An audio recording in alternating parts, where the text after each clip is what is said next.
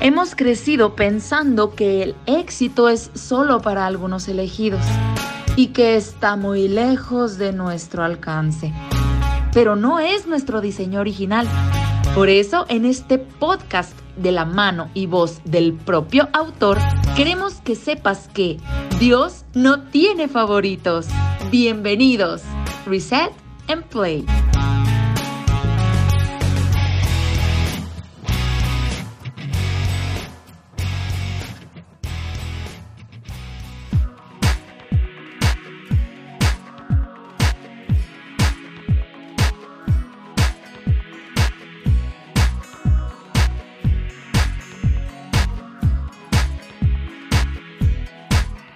Tal amigos? ¿Cómo están? Es un placer saludarlos en nuestra última noche. Hoy se acaba esta serie Dios no tiene favoritos. Ha sido un placer, me la, me la he pasado de lujo. He estado leyendo los comentarios que ustedes ponen ha sido una gran bendición. Estamos en esta breve serie en la que queremos recordar que Dios no tiene favoritos. Dios no tiene favoritos en base a estatus socioeconómico o color de piel o etnicidad o religión o género o edad o nivel de educación o absolutamente nada. Dios no tiene favoritos. Romanos 2.11. De modo que lo que sea que queramos alcanzar y conseguir en esta vida depende en gran manera a lo que nosotros estemos dispuestos a hacer. Entonces hemos estado analizando cuatro características, cuatro factores que toda persona que desea alcanzar sus sueños debe de integrar en su vida. El día de hoy vamos a analizar el último factor, la última característica. ¿Qué te parece que ahí donde estás me acompañas con una breve oración para empezar de lleno con este tema? Vamos a orar. Querido Señor, gracias por estar con nosotros, gracias porque la semana ha sido tumultuosa y no sabemos a dónde va a parar todo el relajo que se esté viviendo en el país, pero tú eres fiel y confiamos en ti y tenemos la seguridad de que tú nos vas a proteger y no nos vas a abandonar. Señor, por favor en este momento quédate con nosotros, habla a nuestro corazón, muéstranos cuál es el mensaje de la Biblia. Te lo pedimos en Jesús. Amén. Dios no tiene favoritos. Muy bien amigos, hemos estado viendo estas cuatro características. ¿Se acuerdan cuáles son? Ahí les invito a que las mencionen. Son cuatro características que cualquier persona que quiera alcanzar sus sueños debe tener presente. Vamos, es la misma cita que hemos estado usando una y otra vez todas estas noches. Dios no pide a los jóvenes a aspirar menos los elementos de carácter que hacen a un hombre de éxito y honrado entre los hombres, y son el deseo irrefrenable de un bien mayor, esa es la primera. La segunda, la voluntad indomable, la tercera, el esfuerzo extenuante y la cuarta, la perseverancia incansable, no han de ser aplastados.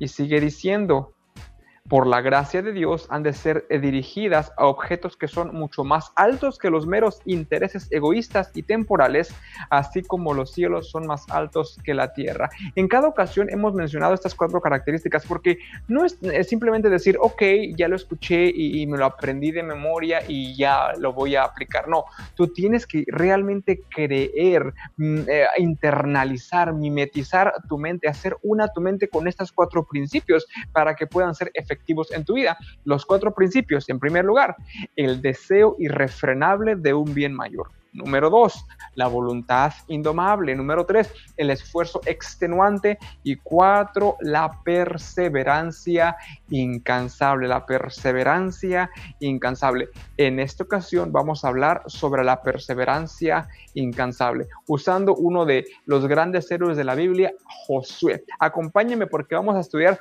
bastante de la vida de Josué. Comenzamos en números, vamos a números capítulo 27 versículo 18, ¿qué está pasando? Ustedes se acuerdan que Moisés sacó al pueblo de Egipto y lo iba a llevar a la tierra prometida, ¿se acuerdan?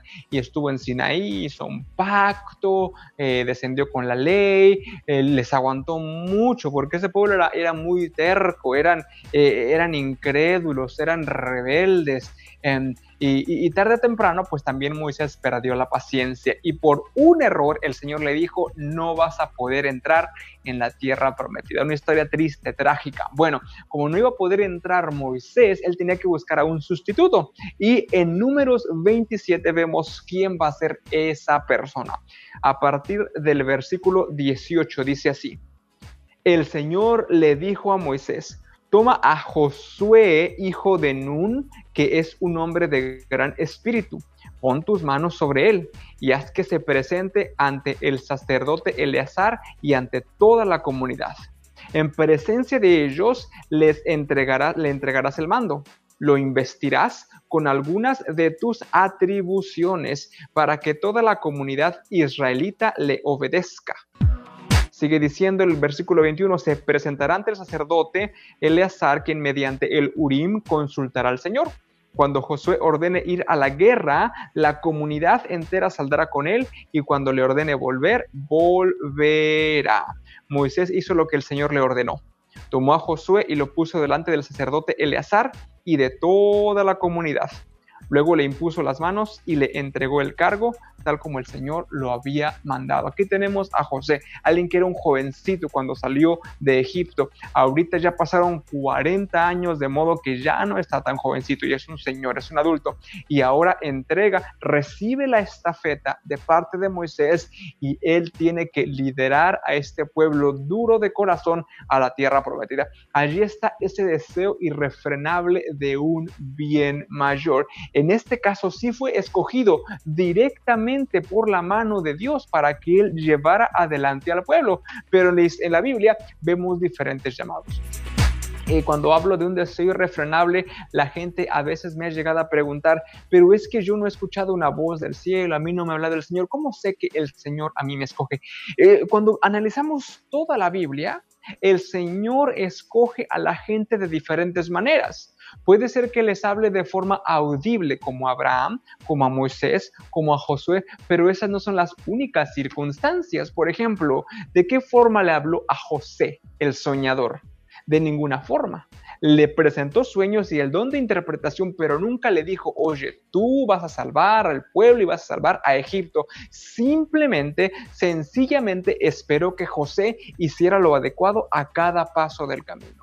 ¿De qué forma habló, por ejemplo, a Esther? No le habló para nada. Ella ni sabía si debiera presentarse ante, ante el rey. Le dijo su tío, ¿quién sabe si para esto tú fuiste escogida? Porque no había seguridad. ¿De qué forma le habló, a Nehemías? Hablamos de esto en el episodio pasado. De ninguna forma directa le habló a Nehemías. Nehemías escuchó una necesidad, su corazón se quebrantó y él se dio cuenta que si nadie hacía nada, él lo tenía que hacer. Así que no te estreses y no pienses, es que yo no sé qué es lo que Dios espera de mí, nunca me ha hablado.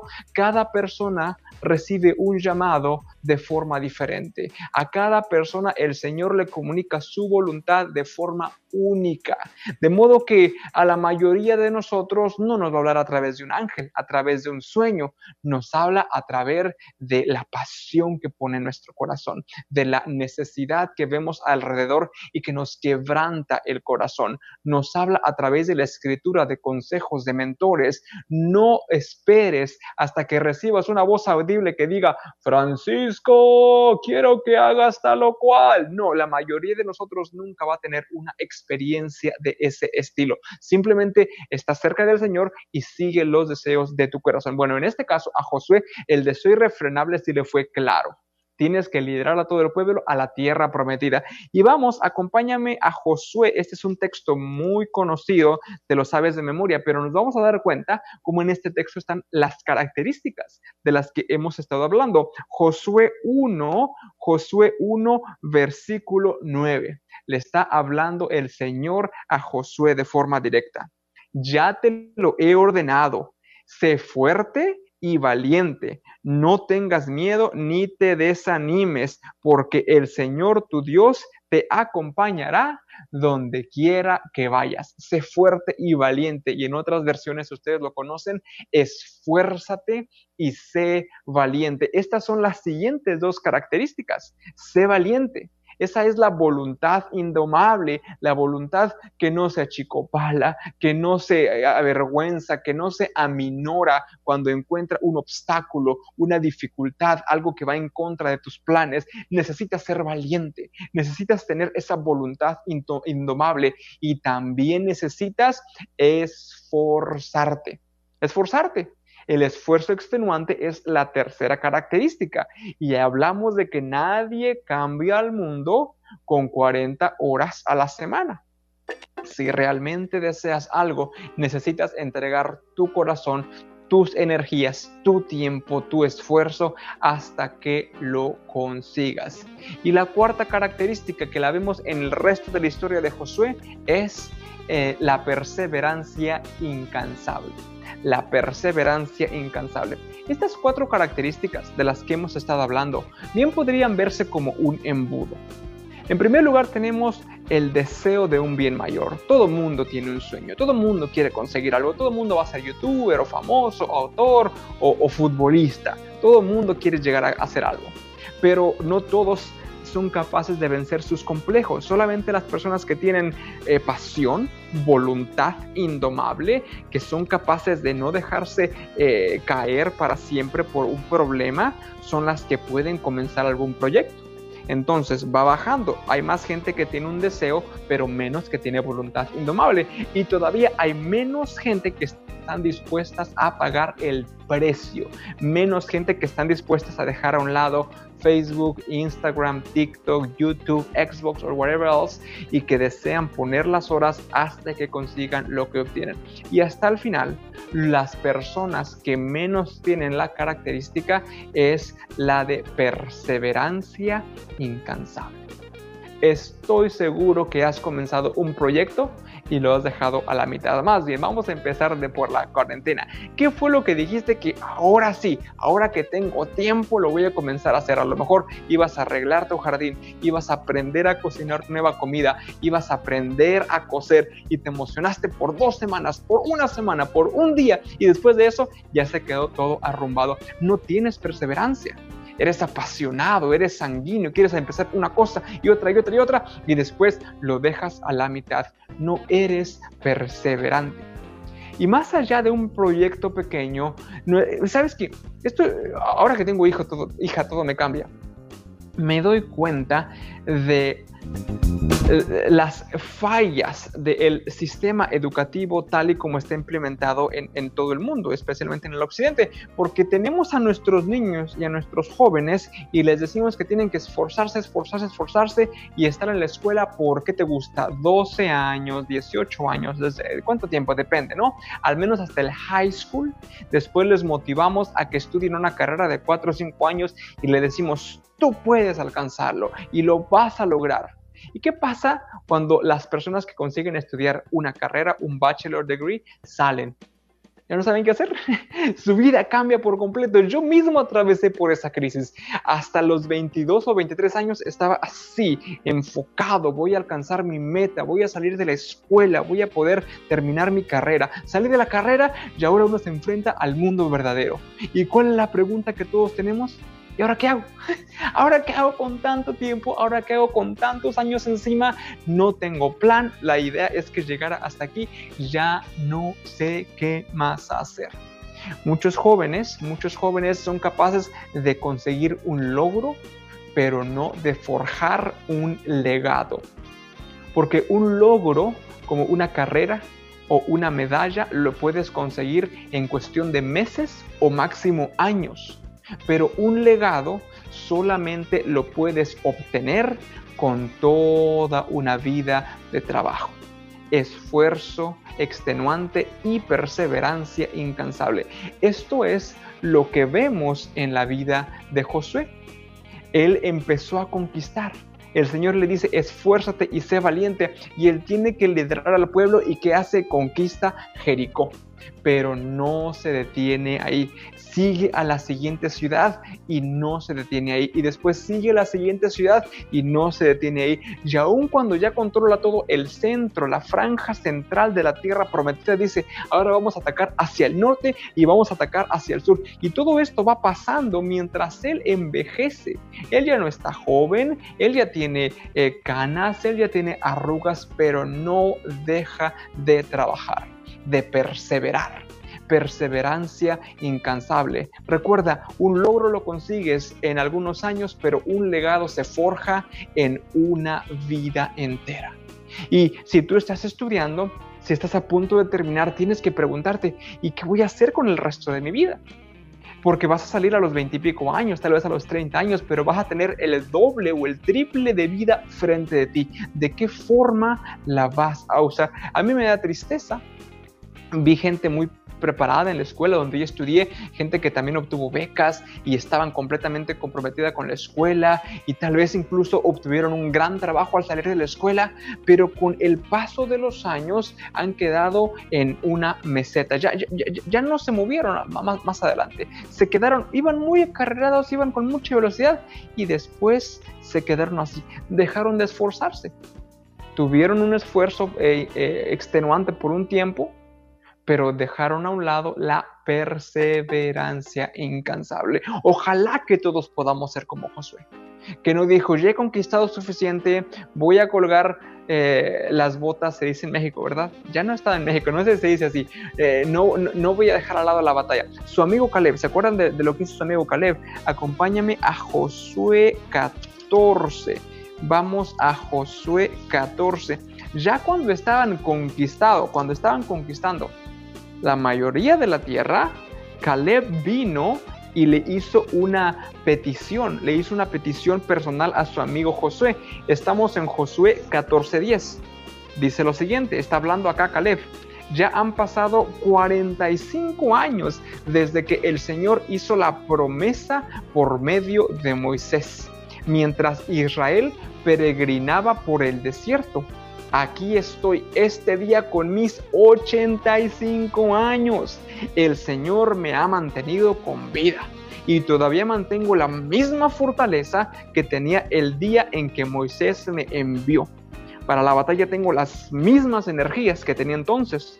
Dame pues ahora la región montañosa que el Señor me prometió aquella ocasión. Desde ese día Tú bien sabes que los anaquitas habitan allí y que sus ciudades son enormes y fortificadas. Sin embargo, con la ayuda del Señor los expulsaré de ese territorio tal como me lo ha prometido. Qué interesante. Caleb dice que tenía 85, 85 años. Y lo que le está pidiendo a Josué no es que le dé la parte más eh, ligerita, la más fácil. No dice, dame ese monte que está lleno de anaquitas. Anaquitas eran gigantes, tal vez más gigantes que Goliat. Caleb a sus 85 años dice, estoy listo para la siguiente batalla. Si Caleb tenía 85 años, Josué probablemente estaba en la misma edad y ninguno de los dos había dicho es el momento de detenernos, ya tenemos suficiente territorio, hemos conseguido demasiadas ah, victorias en la guerra. Los dos estaban comprometidos, los dos seguían perseverando, luchando hasta que tuvieran aliento. En este país, y después se propagó a diferentes países, hay algo que no he terminado de entender, el retiro el retiro. La, gran promesa de la vida eh, en el campo laboral es que cuando llegues a los 65, a los 70 años, o 60, ya no me acuerdo, te puedes retirar. Vas a haber ahorrado suficiente en tu cuenta de banco, en tu 401k, y ese dinero te va a servir para lo que te queda de vida, que pueden ser 15, 20 años, y cuando te retiras ya no tienes que trabajar. Oigan, qué aburrido. El retiro no es un concepto bíblico. El retiro no es un concepto que tenga que ver con un hijo de Dios ¿quién se va a andar retirando? Al menos Caleb, ¿no? Al menos Josué, ¿no? Moisés hasta los 120 años andaba dirigiendo al pueblo de Dios. nunca jamás llega a una edad ninguna persona en que diga, ok, he conseguido suficiente, es el momento de descansar. Y por supuesto, conforme la salud va cambiando, uno tiene que tal vez cambiar de giro, cambiar de rama, pero jamás pienses que va a llegar el día en que te retires El día en que pierdes un, propósito en tu vida es cuando comienzas a morir. A mí me encanta, yo admiro, por eso eh, quisiera ser pastor toda la vida, porque veo a los pastores que se retiran y siguen predicando. Los han visto así viejito. El pastor Bullón, ya cuánto que se retiró, quién sabe. Se retiró entre comillas, o sea, ya no trabaja de forma oficial para la organización, pero él sigue predicando y sigue predicando también como siempre, porque mientras tú tengas energía, debes de seguir perseverando. Otra cosa interesante de la vida de Josué es que él tuvo que estar dispuesto a renovarse y a aprender nuevas capacidades. Rápidamente, recordemos la historia de Josué. Josué salió de Egipto siendo un chamaquito, un muchacho, tal vez veintipico años, treinta y es mucho, y por alguna razón no sabemos cómo llegó a ser eh, la persona que ayudaba, el ayudante de Moisés. Pero lo vemos ahí que cuando llegan los amalequitas a pelear la retaguardia de Israel, Josué, siendo un joven fuerte y valiente, se convierte en uno de los principales generales. Tal vez es este momento cuando Josué, siendo aguerrido, fuerte, valeroso, cobra reputación entre los líderes. Después sube con Moisés, ¿se acuerdan que sube un rato mientras Moisés recibe la ley? Cuando están bajando, Josué le dice, oye, como que hay guerra, vamos, porque él era un hombre aguerrido. Y Moisés le dice, no hay guerra, más bien están allá de pari, están de pari loca, quién sabe qué están haciendo. Bueno, Josué sigue siendo el ayudante, el asistente de, Moisés cuando están a punto de entrar dos años en el desierto y están a punto de entrar a la tierra prometida, Josué, junto con Caleb y diez espías, ¿se acuerdan de esto? Van a explorar la tierra prometida y traen un buen reporte, pero como la gente no cree, son detenidos. Hasta este momento, hasta este momento, lo único que sabe hacer Josué es pelear y asistir. Y después de 40 años, si tenía 20 cuando salió de Egipto, ya tendría sus 60 tal vez tiene sus 70 y lo único que sabe a la fecha es pelear y asistir. Y mucha gente así se queda, ¿sabes? Mucha gente estudia una carrera o aprende a, trabajar en un giro, se vuelve bueno en algo y se quedan ahí, cómodos. No quieren aprender una habilidad nueva, un idioma nuevo, o, leer un libro nuevo, hacer algo diferente, se quedan en su área de comodidad. A sus 60 o 70 años, Josué tuvo que aprender a ser un líder. Tuvo que entrar en los zapatos de Moisés, en las chanclas de Moisés, que eran unas chanclotas, porque él era un gran líder, ¿verdad? Así Josué dijo, bueno, yo nunca he dirigido un pueblo de dos millones de personas, pero este es el momento y a Josué le tocó aprender en una edad ya más avanzada a ser el líder que los iba a entrar. Y no fue solamente guerrero. Vemos en el libro de Josué cómo también se convirtió en el líder espiritual y en más de una ocasión lee la ley y recuerden que dice, decidan hoy a quién van a servir, mi casa y yo serviremos al Señor. Todas estas características de Josué me encantan porque nos dejan saber que él jamás dejó de perseverar jamás dejó de perseverar. Desde que fuera un jovencito valiente, aguerrido, energético, cuando salió de Egipto, toda su vida vemos cómo va ascendiendo y jamás Josué deja de perseverar. Te quiero contar un poquito de mi historia. Y esto no lo cuento tan a menudo porque no, no, les interesa, yo sé que a la gente no les interesa, pero también sé o quiero servir de inspiración para que haya un muchachito, un jovencito que diga, ojalá yo pudiera alcanzarlo. Les he contado estos días que yo crecí como una persona común y corriente, más, más corriente que común. Y en mi pueblo pequeño no había grandes sueños, por la gracia de Dios tomé una beca para entrar al TEC de Monterrey y después eh, llegué acá a Microsoft. Pero saben, de eso ya tiene años, ya tiene, van a ser nueve años que llegué acá a Microsoft. Y Hubiera sido muy triste si el Señor me hubiera bendecido y yo llegara acá a Microsoft y me hubiera puesto cómodo y empezar a ver la tele cuando termino el trabajo y a jugar videojuegos fines de semana y ahí se acabó mi historia. Fíjate que te, cuento que yo cuando estaba en el high school lo que más quería era ser escritor. Yo leía mis libros y, leía historias fantásticas y, y leía teología y filosofía y decía, yo quiero llegar a ser un escritor, pero no sabía cómo y no creía que podía hacerlo, tampoco, tan, tan pocos escritores que hay en México. Y, también quería ser pastor porque me gustaba predicar, no era bueno y sigo siendo ahí haciendo quién sabe qué cosas, pero yo quería ser pastor o quería ser escritor y ingeniero, pues nada, ¿no? La única razón por la que terminé de ingeniero es por una beca, porque cuando las oportunidades llegan a tu vida, pues uno tiene que aprovecharlas. llegué acá, hace, llegamos a Dillo porque ya estaba casado hace como nueve años. Y el Señor de alguna forma me dijo, tu historia no ha terminado. Ya eres ingeniero, estás trabajando en una buena compañía, pero no debes de pensar que tus sueños de la juventud, tus sueños de la adolescencia, cuando tenías 15 o 16 años, se han acabado. ¿Y saben cómo es escribir? Comencé a escribir en mi tiempo libre, comencé a escribir ahí en los ratitos que, no tenía nada que hacer y, fui puliendo la escritura, algo que había dejado en prácticamente toda la universidad. Metí algunos cuentos a concursos, ganaron, empecé a, cubrir, a, conocer un poquito de autores acá, estuvo muy bonita la experiencia. Eh, publiqué un libro acá en Estados Unidos, Tomo y otros cuentos. Después prediqué el siguiente libro de lo que se basa esta serie, Dios no tiene favoritos en el 2018 con eh, Gema Editores en México. Lo pueden conseguir si están en México, búsquenlo en Gema Editores. Y, no se acabó ahí, no se acabó ahí porque eh, siempre quise ser pastor. Probablemente más que cualquier otra cosa yo quise ser pastor. De hecho, un semestre, cuando yo estaba en quinto semestre de la preparatoria, todavía pensaba que me iba a Montemorelos. Creo que nos están escuchando gente de Montemorelos. Yo fui a Montemorelos, conocí el campus, mi padre colporté, estaba listo para irme a Montemorelos y estudiar teología y al final pues no, eh, no estudié teología.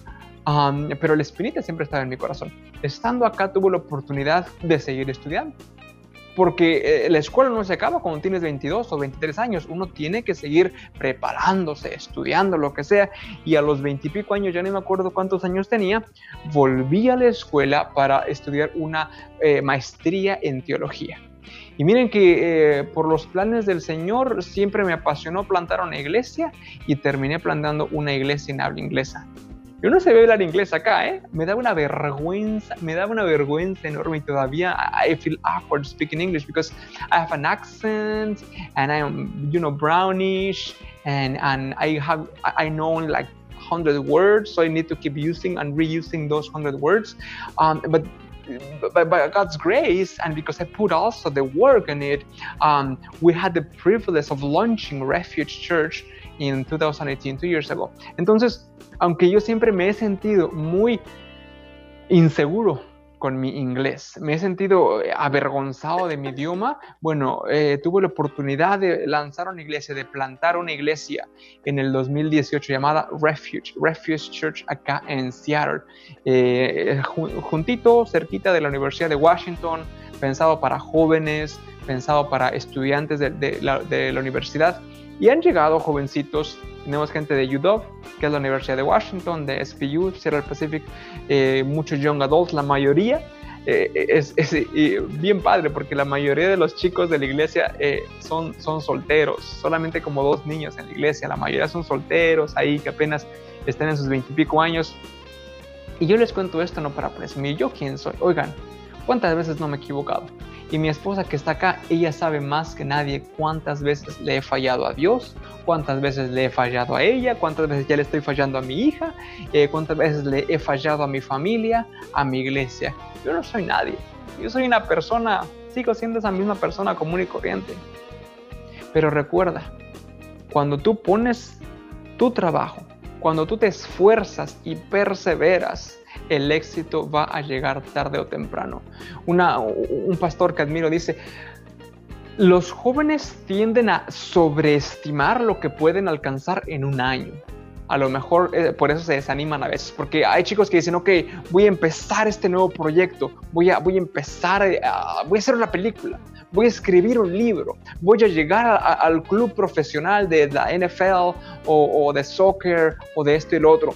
Y piensan que todo lo pueden conseguir en 12 meses. Sobreestiman lo mucho que pueden hacer en un año. Pero el mismo pastor dice, y los jóvenes no estiman o, underestimate, um, desestiman lo que pueden hacer en 10 años. Querido amigo, Tu sueño puede parecer inalcanzable, imposible de conseguir ahora y te piensas y preguntas, ¿cómo lo voy a hacer? Dale 10 años, 10 años de fidelidad, 10 años de trabajo constante, 10 años de no darte por vencido y tarde que temprano vas a llegar, tarde que temprano vas a llegar a ese sueño que tanto anhelaste. Otro pastor dice, eh, toma 10 años tener éxito de la noche a la mañana. No les ha pensado, no conocí a esas personas que son donadies y de la nada, ¡pum!, son famosas, conocidas, todo el mundo habla de ellas, pero en realidad no fue casualidad. Les tomó 10 años de trabajo, 10 años de esfuerzo, 10 años de preparación. Toma 10 años tener éxito de la noche a la mañana. Querido amigo, yo soy una persona tan imperfecta, pero el Señor ha hecho tantas cosas porque Él es bueno. Estoy seguro que tú, que eres mejor que yo en todo sentido, tú eres más espiritual, tú tienes una mejor personalidad, eres más carismático y estoy seguro que estás más guapo, mira nomás estas greñas. El Señor va a ser mucho más contigo. Cree en ti porque el Señor no tiene favoritos. El Señor no tiene favoritos. Yo no soy un favorito de Dios. El pastor Bullón no es un favorito de Dios. Barack Obama no es un favorito de Dios. Messi para nada que es favorito de Dios. Todos somos iguales ante Él. Y lo mucho o poco que la gente ha conseguido se debe a el deseo de un bien mayor voluntad indomable, trabajo extenuante y perseverancia incansable. Estamos a punto de terminar. Quiero pensar, esto no lo sabemos, pero me imagino que cada vez que iba conquistando una nueva ciudad Josué, se acordaba de este sermón de Moisés. Ven conmigo a Deuteronomio, Deuteronomio 11, Deuteronomio 11, versículos 23 y 24. Deuteronomio, ustedes saben que es una serie de sermones, los últimos sermones de la vida de Moisés, antes de que él vaya a descansar. Y esto dice en uno de los sermones, entonces el Señor expulsará del territorio de ustedes a todas esas naciones. Así podrán desposeerlas aunque sean más grandes y más fuertes que ustedes. Versículo 24. Todo lugar donde planten el pie será de ustedes. Su territorio se extenderá desde el desierto hasta el monte del Líbano desde el río Éufrates hasta el mar Mediterráneo. Nadie podrá hacerles frente. Por donde quiera que vayan, el Señor su Dios hará que todo el mundo sienta miedo, como se los he prometido.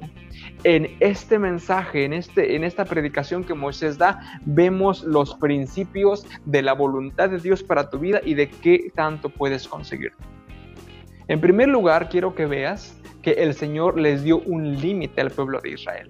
Les dijo, desde el Líbano hasta el desierto, desde el Éufrates hasta el Mediterráneo. Es una porción grande. Oye, métete a Google Maps en este momento y mira más o menos cuál es el territorio ideal prometido que el Señor le dio de antemano al pueblo de Israel te das cuenta que es un territorio grandísimo, enorme, jamás ni en el apogeo del reino de David o de Salomón pudo conseguir la mitad de todo el potencial que Dios tenía para este pueblo. Quiero decirte algo, el Señor tiene un plan para tu vida, por supuesto. Aquí no estoy diciendo que vayas y corras lo primero que se te ocurra en la cabeza y sigas. El Señor tiene un plan para ti. Sin embargo, ese plan es mucho más grande de lo que tú te puedes imaginar. Es más amplio, es más sublime, es más espectacular. Y mientras que tú sigues avanzando, jamás debes de, pensar, esto será la voluntad de Dios. Mientras hagas algo bueno, por supuesto que es la voluntad de Dios. A veces me han preguntado, ¿qué debería de estudiar pastor o debería de estudiar ingeniero? Mi respuesta es sí de cualquiera de las dos formas.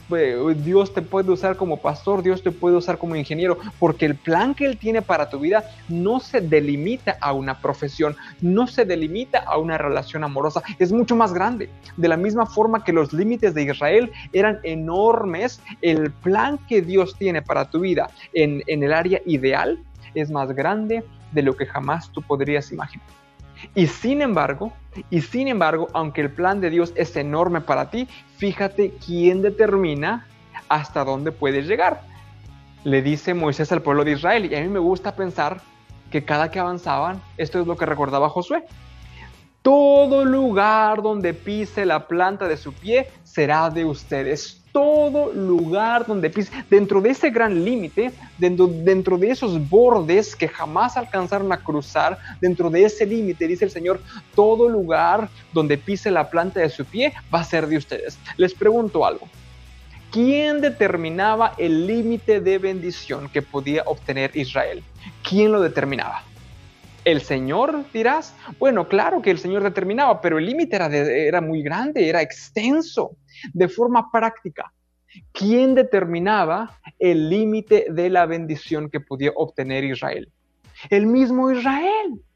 Todo lugar donde pise la planta de tus pies será de ustedes. O sea, si llegaban solamente hasta aquí, hasta ahí iban a recibir porque hasta ahí pisó la planta de su pie.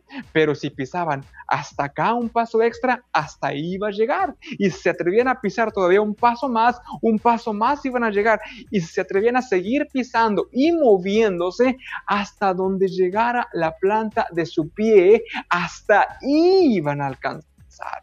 Hasta eso iban a conseguir. Yo me imagino a Josué mientras conquista Jericó y la siguiente ciudad y al siguiente pueblo repitiendo esas palabras. Todo lugar donde pise la planta de nuestro pie será nuestro, sea aquí, acá o hasta acá. Todo lugar, todo lugar donde pise la planta de tu pie puede ser tuyo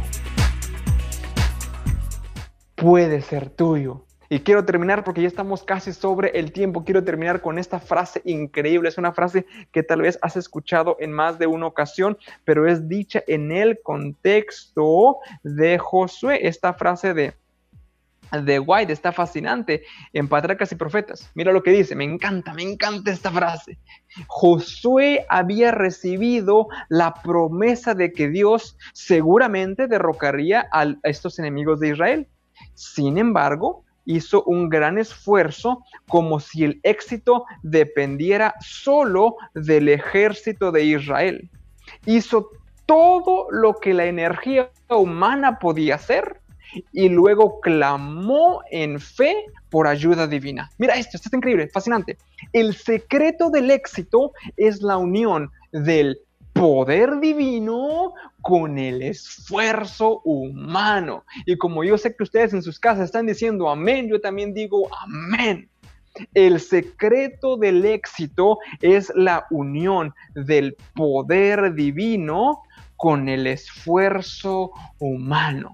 El poder divino está disponible, el poder divino no se acaba porque Dios no tiene favoritos y solamente está esperando a que tú lo unas con el esfuerzo humano.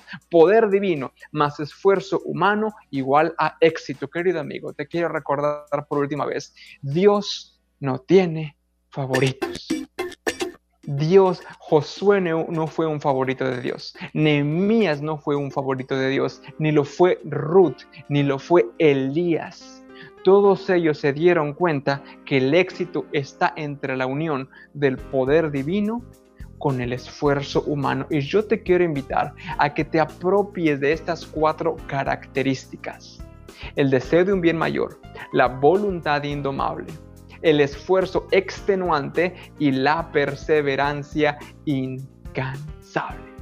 ¿Qué te parece si terminamos con una oración? Vamos a terminar con una oración. Inclina tu rostro donde estás y oremos. Querido Dios, estamos muy agradecidos, Señor. Tú nos has hecho eh, creativos, nos has dado inteligencia, capacidad, esfuerzo, esmero, sobre todo, nos has dado tu Espíritu Santo para que nosotros sigamos conquistando todo lo que tú ya has planeado para nosotros. Te pido en esta noche que los chicos, los jóvenes que han escuchado estas series puedan reconocer que mientras estén en los límites de tu voluntad, cualquier lugar donde pisen será de ellos. Que crean que tú los puedes guiar, que crean que la perseverancia tarde que temprano traerá frutos para toda la eternidad. te pongo por todas las personas que están escuchando, que van a escuchar, que tú les ayudes a creer y a abrazar la idea de que Dios no tiene favoritos. En el nombre de Jesús, amén. Dios no tiene favoritos.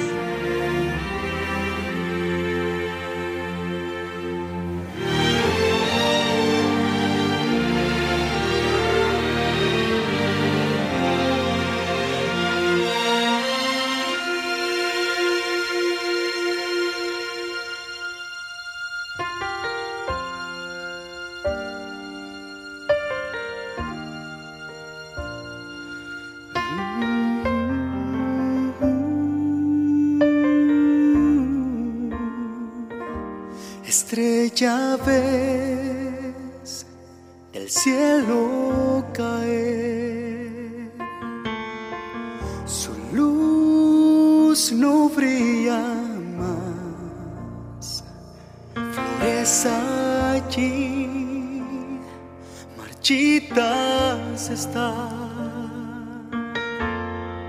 su fragancia se perdió. luna ilumina en la noche al caminar,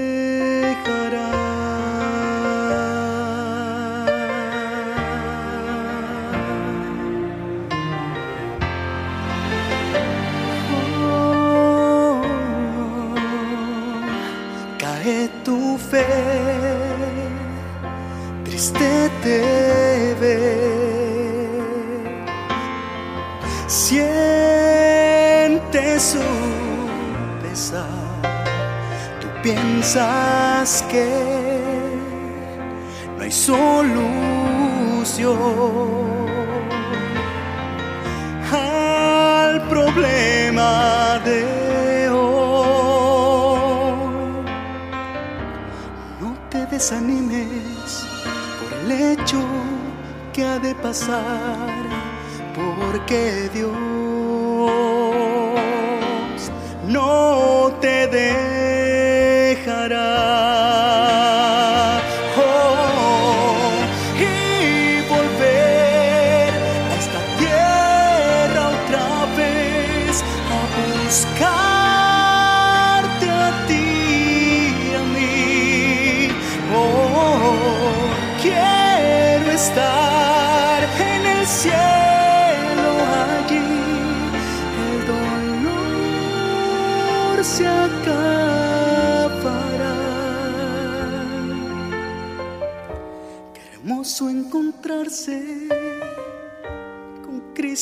ese día.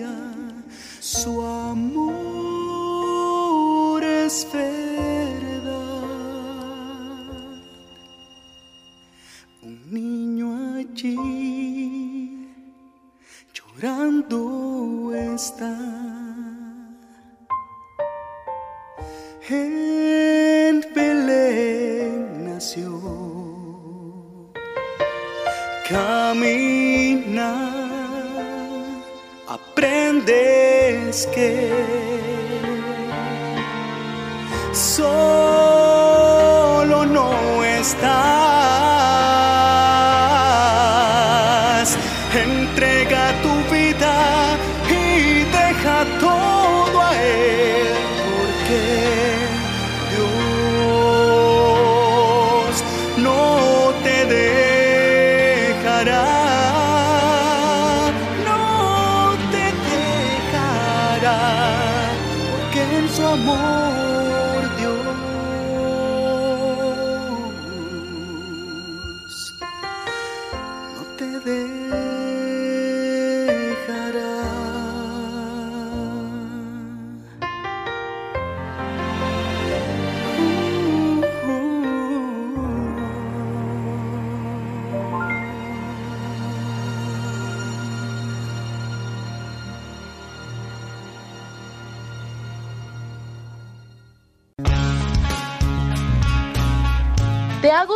Este podcast?